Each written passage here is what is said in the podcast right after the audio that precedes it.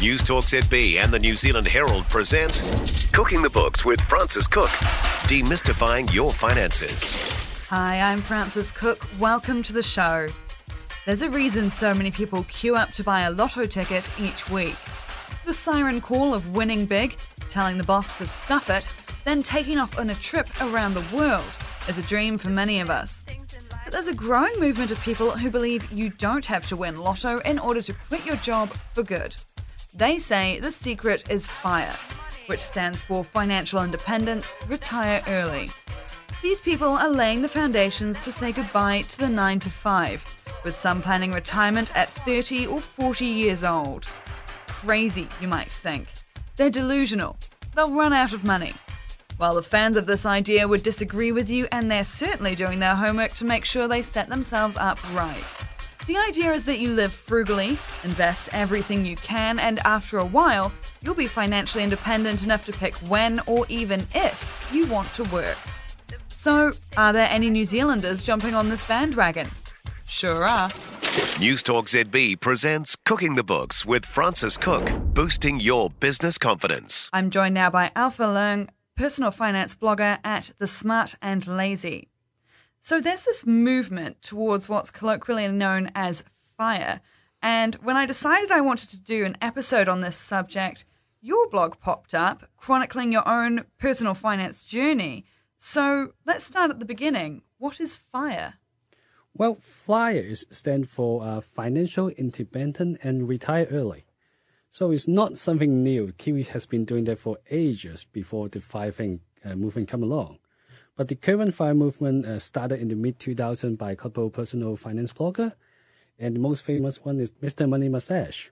Yes, Mr. Money Mustache is very famous. How did he strike such a chord with people, do you think? Well, uh, he just it explained in a very uh, simple manner. The idea of FIRE is the retirement is not about your age or when your KiwiSaver or the superannuation kicks in. Retirement is based on the size of your investment portfolio. When the investment portfolio can support your living expense while sustaining the growth of yourself, you become financial independent. Then at this point, you can retire. You don't have to work. You can work, but you don't have to work. Oh, which is the dream, really, isn't it? And Yeah. this is something you're working towards, right? How far are you into the process? Well, I, I discovered that after I've made a purchase on my house in Auckland, so I'm still having a pretty big mortgage. but I'm yeah, but I'm working towards to pay it off as soon as I can. But on the side, I also invest a small amount of my income so as to learn about investing. And would you say that's the way that you prefer to do it, to get rid of those debts, even the big long term ones like the mortgage, before you start making investments? Oh yeah, my my, my focus would be on my mortgage because uh, when, once you pay down your mortgage, you're getting like maybe four or five percent return on your investment, and they are tax free. So it's comparable to about six or seven return on any investment you can get. Yeah, and of course, if you're living in a place without having to pay for it at the end of all of that, that must be a huge step towards early retirement.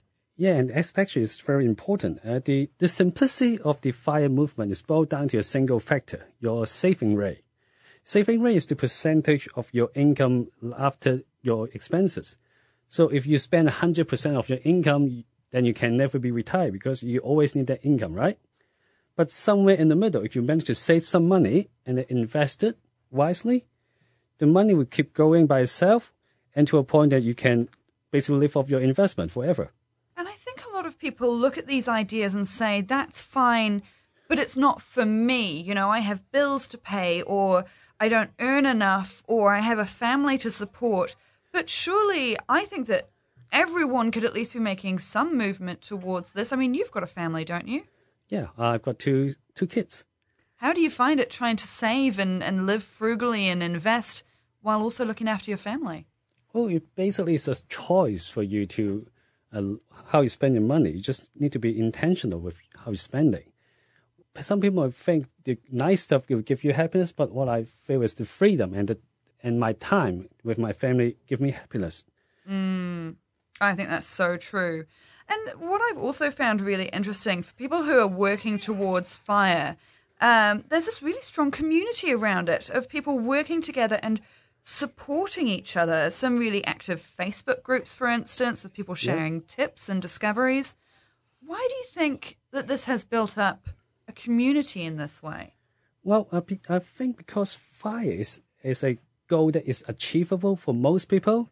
They realize they don't have to be wait for 20, 30 years to retire. Also, they don't need to be a multimillionaire to retire. You can achieve financial freedom if you're willing to make some uh, small but important change in your life. Uh, on the on the other hand, is it's not a get rich quick scheme. You don't have to go to a class or buy an online trading course. So it's not something that people will be avoided. It, all the information available is free online. The principle of FIRE is to increase your income, minimize your expenses, and invest wisely. So it's just some good old fashioned money handling tips. So that's why people are resonate with the ideas. What about you? When are you hoping to retire?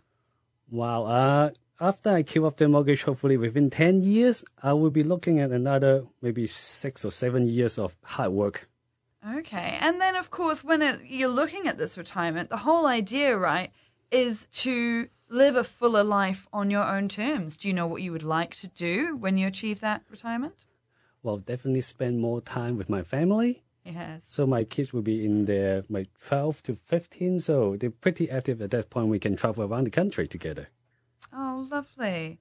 All right. Well, if people are looking at this and thinking, well, I'd like to give it a go, it sounds hard, but I'd like to take some steps. Where did you start, and where do you think beginners should start?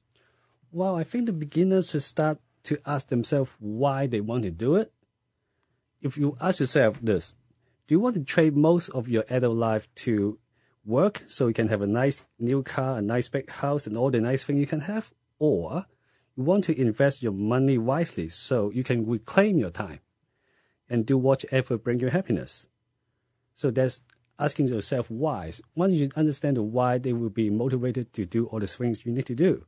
The other thing you need to do is work out your saving rate, work out how much you can save on your income. Once you understand how much you, you, have saved, and then you will look at uh, where did your money go, and then you will start be more intentional of your spending.